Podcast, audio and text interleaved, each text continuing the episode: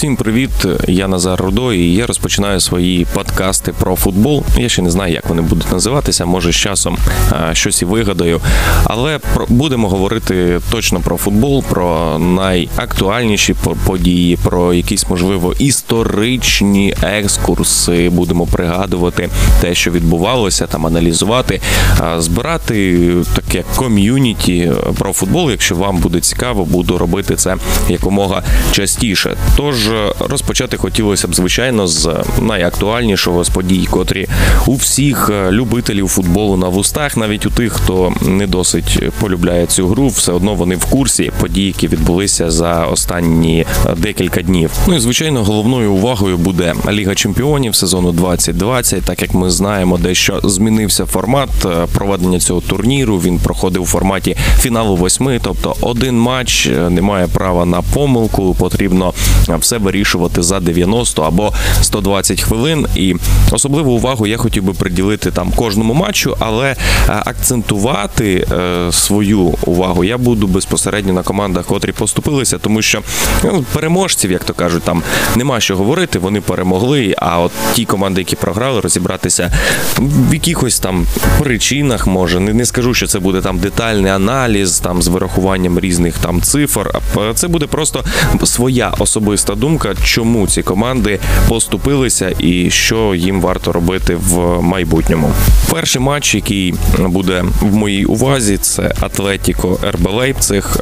Е, РБ Лейпциг взагалі команда мені неймовірно симпатична. Я люблю такі самобутні команди, котрі мають певну стратегію, мають певний чіткий план, по якому вони слідують. Немає сумбуру, все чітко, і навіть там поразки сприймаються цією командою як урок на майбутнє, і в подальшому з кожної поразки береться необхідна інформація для того, щоб уникати таких результатів в майбутньому. І рахунок матчу 1-2. І було чимало е, різних матеріалів, е, різних журналістських е, розслідувань, так би мовити, про те, чому Атлетіко в сезоні 2020 повинен виграти Лігу чемпіонів, адже все складалося для нього. Адже ця команда вибула чинного володаря турніру. Вона перемогла не аби кого, а Ліверпуль, і перемогла це в ну абсолютно фантастичній, фантастичний спосіб, прям казковий спосіб. Ніхто якби не міг подумати, що таке можливо, але вони це зробили. І в першому поєдинку Атлетіко переміг вдома Ліверпуль 1-0, а потім в феєричному матчі переграв на легендарному Енфілді. Там 2-3 на тому ж Енфілді, де Барселона горіла 4-0. Про Барселону ми поговоримо ще. І здавалось би, жереб виводить в четвертьфіналі на РБ Лейпциг, там нікому невідому команду. Команда, котра е, зародилася там, скільки там 2009 рік, здається, вона там з'явилася. Тобто 10 років команді, але вона вже грає там в одній четвертій фіналу Ліги Чемпіонів. Тобто для неї це взагалі вже там е, неабиякий успіх. Взагалі там вихід в одну восьму. Це вже був успіх для РБ Лейпцига, але е, в одну четверту вже там навіть і думати нічого не було. І ось здавалось би, Атлетіко повинен був все для цього робити, тому що на шляху Атлетіко не повинна була там попадатися ні Манчестер Сіті, ні Баварія, ні Барселона. Е, жодна команда із там топ фаворитів взагалі кожного сезону Ліги Чемпіонів не повинні були зійтися з Атлетіко Мадрид. Ось все бери і нарешті доводь е, свою перевагу, там свій клас. І що ми бачимо? Рахунок 1-2. Рахунок, здавалось би, не страшний, але треба врахувати зовсім інше, що Атлетіко повинен був грати в нетиповій для себе манері. Ми всі звикли бачити Атлетіко. Це така команда чоловіків, команда, котрі можуть всі разом зібратися там, дотиснути найбільш грізних суперників і досягти свого. А тут вийшло таким чином, що вони виходять на РБ Лейпциг, і вже Атлетіко є на папері фаворитом цього матчу. Вже Атлетіко повинен диктувати свої умови вже Атлетіко повинен е, виглядати таким гегемоном і навіть не помічати якихось там е, таких, так би мовити, вискочок, якогось там зеленого ще тренера Юліана Нагельсмана. Та ми маємо їх просто розібрати на запчастини і пройти собі спокійно в півфінал, а далі там уже думати про фінал і перемогу в цьому турнірі. Але вийшло таким чином, що Атлетіко був змушений грати першим номером, але треба розуміти, що Атлетіко ніколи добре не грав цим першим номером. І ми, якщо подивимося на матчі, в яких Атлетіко досягав е, своїх результатів, там вигравав трофеї, це був Атлетіко, котрий е, віддає ініціативу і грає другим номером. Тобто він якби не, не хоче, він грає з позиції слабшого, тобто використовує там, я не знаю, е, чи, чи можна так назвати там принципи Айкідо, там силу супротивника використовує проти нього і таким чином перемагає і здобуває трофеї. Тобто Дієго Сімеоне вже привчив своїм Атлетіко до такого. Тут же ситуація була зовсім інша. Тут Атлетіко вже повинен був давити, тому що, як я вже сказав, команді там 10-11 років. Вона ще настільки зелена, що навіть там багато хто можливо і за команду її не, не сприймає. І тут почалося саме цікаве. Атлетіко не вміє грати першим номером. Атлетіко не може це робити. І віддаючи м'яч е, РБ Лейпцигу на початку робить фатальну помилку, тому що РБ Лейпциг, попри свою малозначимість ще взагалі в світовому футболі, звик грати інтенсивно, звик е, напружувати всі лінії супротивника, е, звик грати максимально щільно і призвело до того, що Атлетіко був до цього не готовий. Атлетіко був готовий грати другим номером, віддавати м'яч, щільно закриватися в захисті і там через фланги просто звільняти місце на флангах, щоб тільки йшли якісь е, безглузді подачі, де захист е, матрацників е, з легкістю з'їдав би там будь-яких форвардів, будь-яких команд. Але вийшло таким чином, що РБ Лейпциг вмикає інтенсивність, РБ Лейпциг грає на на всі на всьому, на всій ширині поля. РБ Лейпциг перекриває абсолютно всі вільні зони, і РБ Лейпциг навантажує супротивника таким чином, що в нього починає крутитися голова. І коли Атлетіко зрозумів, що його гра не працює, треба змінюватися, треба атакувати, тому що для цього може бути можуть виникнути проблеми. Він вмикався, але тут е, виникала проблема в тому, що Атлетіко диктувати темп, диктувати е, взагалі гру він не готовий. Він не може, тому що валиться основна там концепція футболу матрацників, цей захисний. І вийшло таким чином, що другий м'яч, якщо ви подивитеся, він був забитий саме через ці помилки, тому що коли Атлетіко атакував, починав пропускати контратаки, і контратаки виникали чому? Тому що величезний розрив між лініями. І другий м'яч був саме так і забитий, коли Анхеліньо по по лівому флангу дійшов до штрафної Атлетіко. Здавалось би, резонно була повинна була йти подача в штрафну, але він цього не зробив. Він дав між лініями, він віддав трохи назад, де м'яч прийняв Адамс, і в нього була неймовірна кількість часу зупинити м'яч, обробити м'яч. Чи можна було навіть там мамі зателефонувати, сказати, що мама, все все добре, я поїв там і, і шапку не одягаю, тому що я в Португалії і зараз літо. І пробив, забивши переможний м'яч. Так, не без рикошету, але він робив цей зрячий удар. Він е, ніхто не завадив йому зробити цей удар. І Атлетіко, котрий вважався основним фаворитом після неймовірної перемоги над Ліверпулем, е, покидає цей турнір. І ось тут основна причина, котра в Атлетіко вже повторюється другий сезон поспіль, на яку я хотів би звернути увагу, і вона підведе підсумок взагалі, чому Атлетіко програв. Матрацники зарано починають радіти. Це от я виробив собі саме цю відповідь, тому що після перемоги над Ліверпулем радість була настільки сильною, що здавалось би, Атлетіко не те, що виграв Лігу Чемпіонів, а він уже продовжує її вигравати, там граючи проти двох команд одночасно. Тобто, це було щось фантастичне. Раділи всі, радів весь Мадрид, і вже були розмови про те, що ось Атлетіко це єдина команда, котра може виграти Лігу Чемпіонів. Так, я погоджуюся, що причини і підстави для цього були, тому що Ліверпуль програв і програв, тому що Атлетіко знайшов ключ для, для того, щоб Ліверпуль програв. І саме після матчу з Атлетіко у Ліверпуля почалися певні труднощі.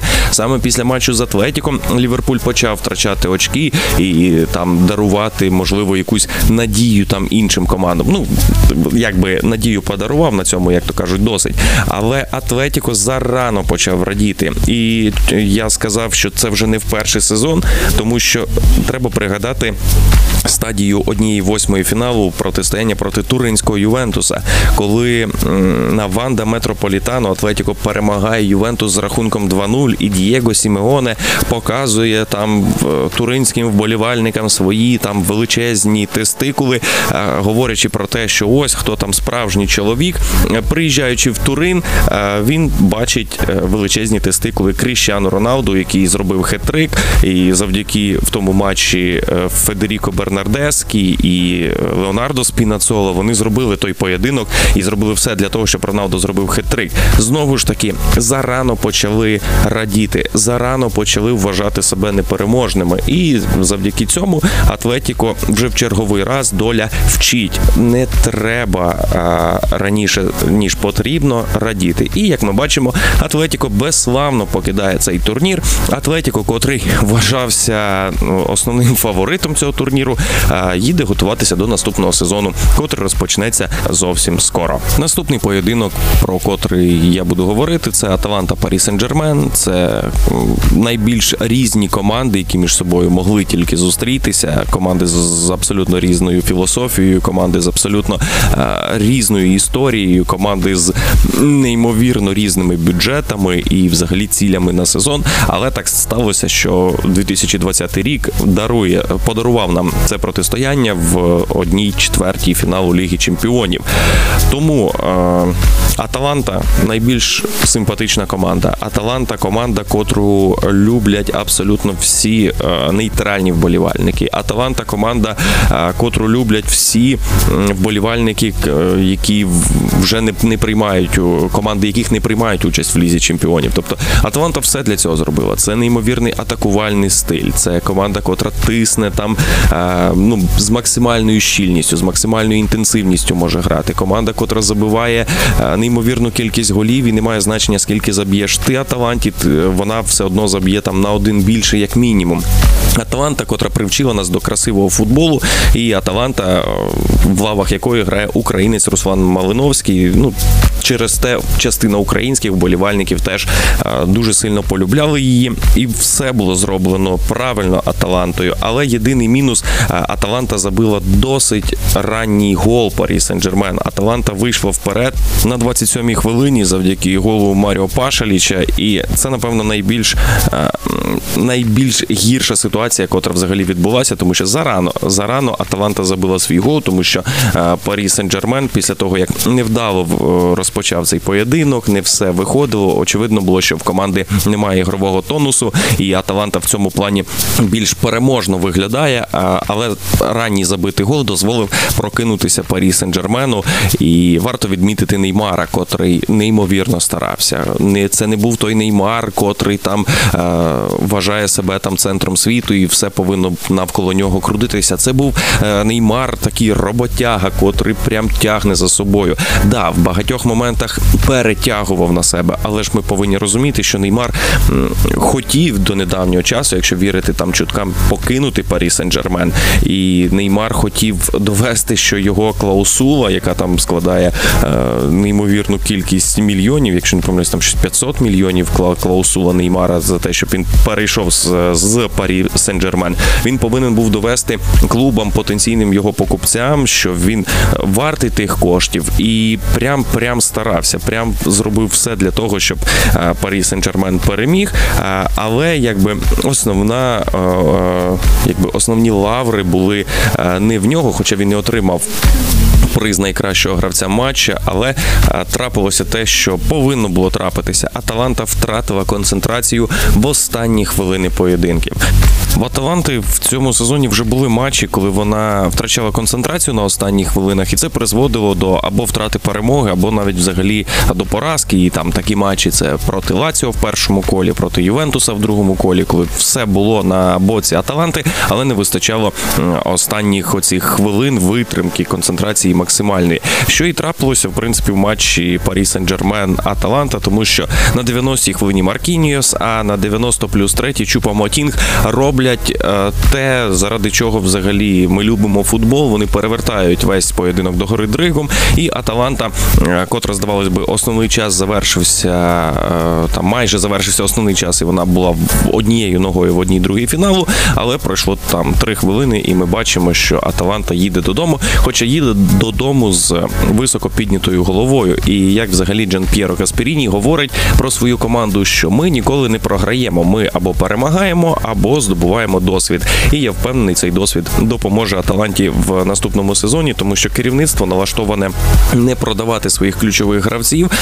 Хіба що якщо продавати за дуже великі суми, що я впевнений, Джан П'єро зможе взяти собі в команду, там замінити їх вдало і взяти якіс, замінити якісними гравцями. Тим паче, що команда в наступному сезоні знову ж таки гратиме в лізі чемпіонів. А це е, досить вагомий аргумент для того, щоб е, топові гравці змогли переходити в клуб із Бергамо. Ну а далі, після пристрастей протистояння Таланти і ПСЖ, наступило на справжнє доросле кіно від Мюнхенської Баварії та е, каталонської Барселони, тому що 2-8 рахунок на користь Баварії. Всі 8 голів були забиті з меж штрафного майданчика. Луїс Суарес, е, котрий з 24 точних передач за матч 9 зробив після того, як він розводив м'яч в центрі поля. Е, Це про щось таке і говорить. М, Вини такі Кесетієна в поразці. Не думаю, в принципі, Кікі Сетієн не був готовий від самого початку до, до цієї е, роботи, роботи саме в Барселоні. Проблеми Барселони сидять набагато глибше і набагато вище. Це проблеми президента Жозепа Бартомео, тому що Барселона за останні, там, якщо не помиляюсь, там 4-5 років витратила 800 е, мільйонів на трансфери, і жоден з цих трансферів не виправдав себе. А деякі трансфери навіть ще більше е, погіршили ситуацію клубу, тому що Філіпе Коутіньо, котрий знаходиться в оренді в Баварії, котрий був куплений, якщо не помиляюсь, Ліверпулем за е, у Ліверпуля за 150 мільйонів євро. Він забив два голи і зробив результативну передачу. І вийшовши наприкінці матчу, тобто рахунок до того був 2-5, Він вже розгромним, він вже є неприємним. Але Філіпе довів свою профпригодність і профнепригодність взагалі керівництва і менеджменту Барселони, тому що е, віддав результативну передачу, забив два голи і таким чином довів рахунок до е, непристойного до рахунку 2-8. Це просто щось неймовірне. І як багато хто говорив, Барселона е, добре, що Барселона грала в одному матчі, тому що зазвичай Барселона виграє на стадії однієї четвертої перший поєдинок майже впевнено, а потім поступається з розгромним рахунком. Так було і проти італійської Роми, е, коли вони виграли 3-1, програли 4-1. Так було проти Ліверпуля, коли вони виграли 3-0, програли 4-0.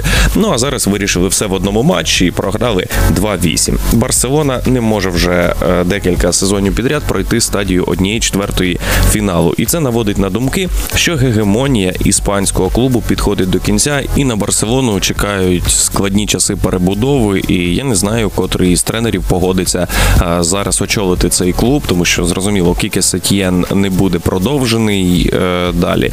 Е, І стоп е, виконавців тренерського цеху. Я не думаю, що хтось погодиться на це піти, тому що в наступному році чекають вибори президента Барселони, і тоді вже напевно розпочнеться основна перебудова. Е, І тоді, очевидно, новий президент е, найбільш класним піар-ходом буде це запросити Хаві і так би мовити, відновити традицію Барселони, де свої вихованці роблять е, погоду в своєму клубі. Але це буде в наступному сезоні е, через, через рік. А наступний сезон, який ось ось ось має розпочатися, мені здається, варто знайти тренера, котрий ще зможе з цього складу щось витиснути, тому що давайте погодимося. Ну, гравці високого рівня, гравці, котрі ще можуть за щось поборотися, але досить складний вибір. І мені де, де в чому шкода вболівальників Барселони. Хоча з іншого боку, вони протягом там 10-15 років е, були на вершині, і Барселона вважалася чимось неймовірним. І ще варто відзначити, що ми з вами просто щасливчики, тому що ми е, живемо в епоху Месі і Роналду, і мені здається, що оця їхня гегемонія, оце десятиліття, котре було просто побудоване на тому, хто краще Месі чи Роналду, підходить до кінця і з'являються нові зірки, з'являються нові команди зірок. І це ми бачимо по цьому розіграшу Ліги Чемпіонів, тому що вперше за 10 років ні Месі, ні Роналду не буде в півфіналі найпрестижнішого клубного турніру, і це реально круто. Ну круто в плані, що світ змінюється, і ми е, з вами знаходимося на етапі е, народження чогось нового, чогось величного. І ось тут можна зробити невеличкий відступ. Чи захоче Неймар повертатися в таку Барселону? Ось одне питання. Я думаю, що ні, і з ПСЖ у нього прям пишеться видатна історія. Так, переходимо до матчу Ман Сіті Ліон. Ліон, котрий вже створив одну сенсацію. Ліон, котрий е, вибив ну ніяк ніякий Ювентус Мауріціо Сарі. Ліон, котрий е, зумів продемонструвати силу, витримку і, взагалі, тактичну гнучкість підлаштовуватися під е, суперника. Ліон прямо команда сенсація. І через Ліон не можна буде сказати, що Аталанта є найсимпатичнішою командою цього розіграшу Ліги чемпіонів, що Аталанта найбільш там успішніша команда із із не топ-клубів, а саме Ліон, тому що він вже пройшов Ювентус і він пройшов Ман Сіті. Я неодноразово говорив, що добре, все таки, що саме Ліон пройшов на Мансіті, тому що я очікував, якщо б був би прохід Ювентуса, то сирий і незрозумілий Ювентус проти такого Мансіті не мав би жодних шансів, і це було б напевно ще гірший результат ніж матчу Барселона-Баварія. Але сталося зовсім по-іншому. Пройшов Ліон, пройшов цілком заслужено, який продемонстрував тактичну гнучкість, який продемонстрував, що він вміє грати від суперника, не відсиджуватися там глибоко в захисті, а прямо він е, може нав'язувати свою гру і диктувати свою гру. Тобто Руді Гарсія доводить, що він е, хороший тренер. В нього є цікаві бачення, і це тренер, котрому варто трохи довіряти більше, мабуть, е, серед представників керівництва топ-клубів. І Руді Гарсія показово, коли його команда перегравала Мансіті з рахунком 1-0 ще показово, як він сидів на тренерській лаві такий собі хлопчина, котрий відпочиває, котрого нічого не хвилює. І Гвардіола, який метушився, який пив воду, який не там підказував своїм гравцям. Тобто команда Руді Гарсія е, абсолютно повністю виконувала е, його установки, і це допомогло переграти не аби кого, а переграти Мансіті. І проблемою Мансіті, скоріш за все, рахунок 1-3 е, довів цю проблему, що Гвардіола після фантастичного сезону Ліверпуля Гвардіола почав шукати новий стиль команди. Тобто, ми знаємо, що Гвардіола це той, хто започаткував Тікі-таку, і проти неї не могли е, придумати протидію. Тобто Тікі-така там це була 100% перемога. Потім зрозуміли, що з Тікі-такою можна грати, просто треба високо зустрічати суперника і залишати якомога менше простору. І тоді Тікі-така перетворюється на звичайне утримування м'яча, і може може бути там 80% за матч, 90% за матч, але рахунок залишитися 0-0. А якщо ще, не дай Боже, якась помилка в захисті, там контратака, це взагалі призводило до поразки. Тобто тільки так і не стало. І Гвардіола він завжди шукає. Тобто, це а, доволі такий серйозний тренер. Це тренер, котрий постійно намагається вчитися. Це не той, хто буде спочивати на лаврах. І цей сезон є показовим тим, тому що Ліверпуль продемонстрував, що можна грати інтенсивно, широко через е, все поле, задіючи абсолютно всі лінії в атаці, так само задіючи їх в захисті. Гвардіола почав перебудовуватися, тому що минулий сезон був фантастичним. Виграли абсолютно все в Англії: суперкубок, кубок ліги, кубок Англії і прем'єр-лігу. Е, це, до речі, друга прем'єр-ліга підряд. Е, і треба було щось вигадувати нов. Не треба було б вигадувати щось нове, якби не з'явився Ліверпуль Юргена Клопа, саме таким, яким ми його всі бачили в цьому сезоні в чемпіонаті Англії. Ліга чемпіонів там зовсім інша ситуація, але ми повинні розуміти, що Ліверпуль, котрий виграв лігу чемпіонів в минулому сезоні, е, більше був налаштований саме на прем'єр-лігу і здобути перший трофей за 30 років. І вони це зробили. з чим ми їх і вітаємо. Говоримо, але в нас е, розмова про Ман-Сіті. І що ми побачили в цьому поєдинку? Що Гвардіола перестарався, тому що е, Гвардіола, е, намагаючись шукати ідеальний склад, ідеальну схему, ідеальну тактичну настанову, е, тобто такий універсальний варіант, котрий майже у всіх матчах буде працювати. Е, Гвардіола перестарався. Гвардіола почав пробувати з Ліоном щось нове, е, і здавалось би, ну навіщо пробувати щось нове, коли попередні якби схеми допомогли пройти не аби кого, а чемпіона Іспанії, мадридський реал, котрий ну будемо відверті, трохи трохи не пощастило йому. Тобто мадридському реалу все-таки, напевно, десь е, десь більше було втрат саме емоційних, тому що не налаштувалися як слід на матч відповідь. Але справа не в тому. Гвардіола з Ліоном вийшов е, з трьома центральними захисниками, і саме ця проблема, і е, саме така розстановка, і вона взагалі втратився зв'язок от в Мансіті між між цими лініями. Тобто, наскільки ми знали, Мансіті, котрий вміє переводити м'яч, тобто ну постійно постійний рух е, створювати е, з цими трьома захисниками. Вийшло так, що Ман-Сіті втратив оцей зв'язок. Тобто всі лінії рухалися правильно, всі лінії е, знали, що робити з м'ячем, але от оці передачі між лініями вони трошки трошки були невдалими, що й призвело до слабкої реалізації Ман-Сіті, тому що рахунок 1-3 говорить про те, що Ман-Сіті не треба було якби думати вигадувати щось в цьому матчі. Хоча з іншого боку, коли вигадувати як не з Ліоном. Тобто, це ми зараз говоримо про Ліон як про півфіналіста Ліги Чемпіонів. А до цього ми говорили про Ліон як команду, котра зайняла сьоме місце в чемпіонаті Франції. Команду, котра, напевно, президент якої найбільше був незадоволений тим, що чемпіонат Франції зупинений був на на тому місці, недограний до кінця, і він розчарований був через те, що його команда не змогла пробитися в Єврокубки за підсумками сезону. Проте у Ліона є всі шанси пробитися в Єврокубки на наступний сезон зовсім по-іншому. Якщо Мюнхенська Баварія буде не проти цього, то ми побачимо французьку команду володарем Кубка Ліги Чемпіонів. Це звичайно фантастика, але 2020 не перестає дивувати, і вже багато фантастики трапилося лише в одній четверті. А що говорити про подальші матчі, котрі залишилися, це півфінал і фінал безпосередньо. Тобто три поєдинки в цьому турнірі нам ще варто буде переглянути, і три е, неймовірно цікавих поєдинки, тому що що ми бачимо, у нас склалися наступні півфінальні пари. У нас протистояння чемпіонату Німеччини проти чемпіонату Франції.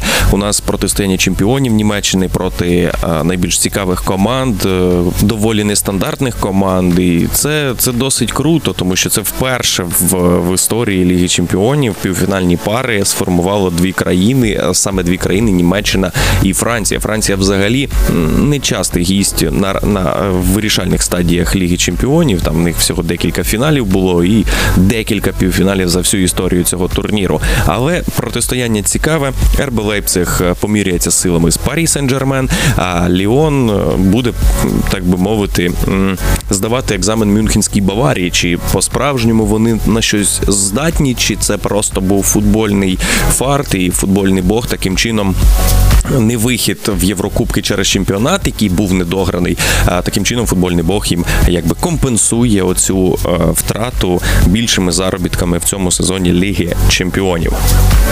Цікавості протистоянню РБ Лейпциг Парі Сен-Джермен додає те, що Томас Тухель став тією людиною, котра відкрила е, двері в тренерський світ для Юліана Нагельсмана, тому що саме е, Тухель запропонував молодому Юліану стати його помічником в Аусбурзі, в другій команді Аусбурга, е, таким чином відкривши цілому світу нове молоде дарування в тренерського цеху. І враховуючи вік Юліана, адже він став наймолодшим півфіналістом Ліги Чемпіонів серед тренерів тренерів, там 33 роки, там щось там 100 з лишнім днів. Попередній рекорд, якщо не помиляюсь, належав Дід'є Дешаму, який вивів Монако в 2004 е, році до півфіналу. Йому тоді було щось здається там 35 років.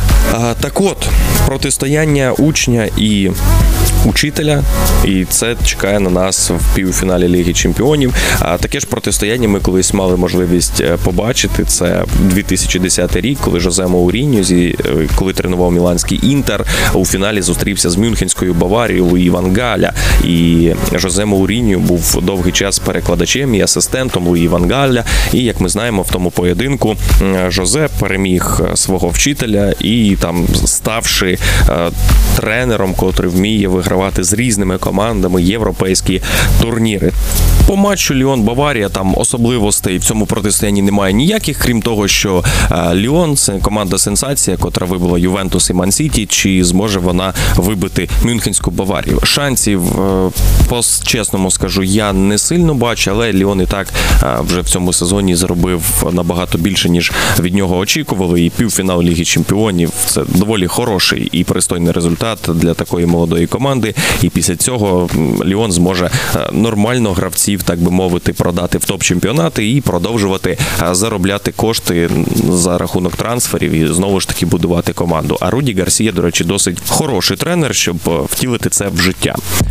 Ще що нам довела одна четверта фіналу Ліги Чемпіонів, як висновок, моя хороша знайома Оля Денисюк сказала, що пандемія довела нам, що топ-клуби нічого не варті без голів на виїзді і домашніх арен з підтримкою вболівальників. Певна доля правди в цьому є. І тут хочеться згадати старого сивоочолого Арсена Венгера, котрий найбільше з усіх тренерів страждав від цього безглуздого правила, тому що його арсенал неодноразово вилітав з Ліги Чемпіонів саме через правило голів на виїзді, адже арсенал забивав голів на виїзді трошки менше, більше забивав вдома, і цього виявлялося недостатньо. Побачимо, як буде вести себе УЄФА з наступного сезону, чи будуть вводити якісь зміни. Проте футбол став набагато цікавішим, коли проходить саме у форматі одноматчевого протистояння, і коли права на помилку немає, і ніхто не рахує там скільки голів забили на виїзді, скільки голів пропустили вдома. Дякую всім за увагу. Надіюсь, що ці подкасти будуть виходити раз на тиждень, де я буду обговорювати найбільш актуальні події. Це не обов'язково будуть матчі, це якісь там призначення, переходи, трансфери а, і таке інше, все, що пов'язане з футболом. Пишіть свої коментарі, рекомендації, пропозиції, зауваження, критику. Я це все буду читати і таким чином буду намагатися робити подкасти набагато кращими. Ще раз дякую і всіх благ.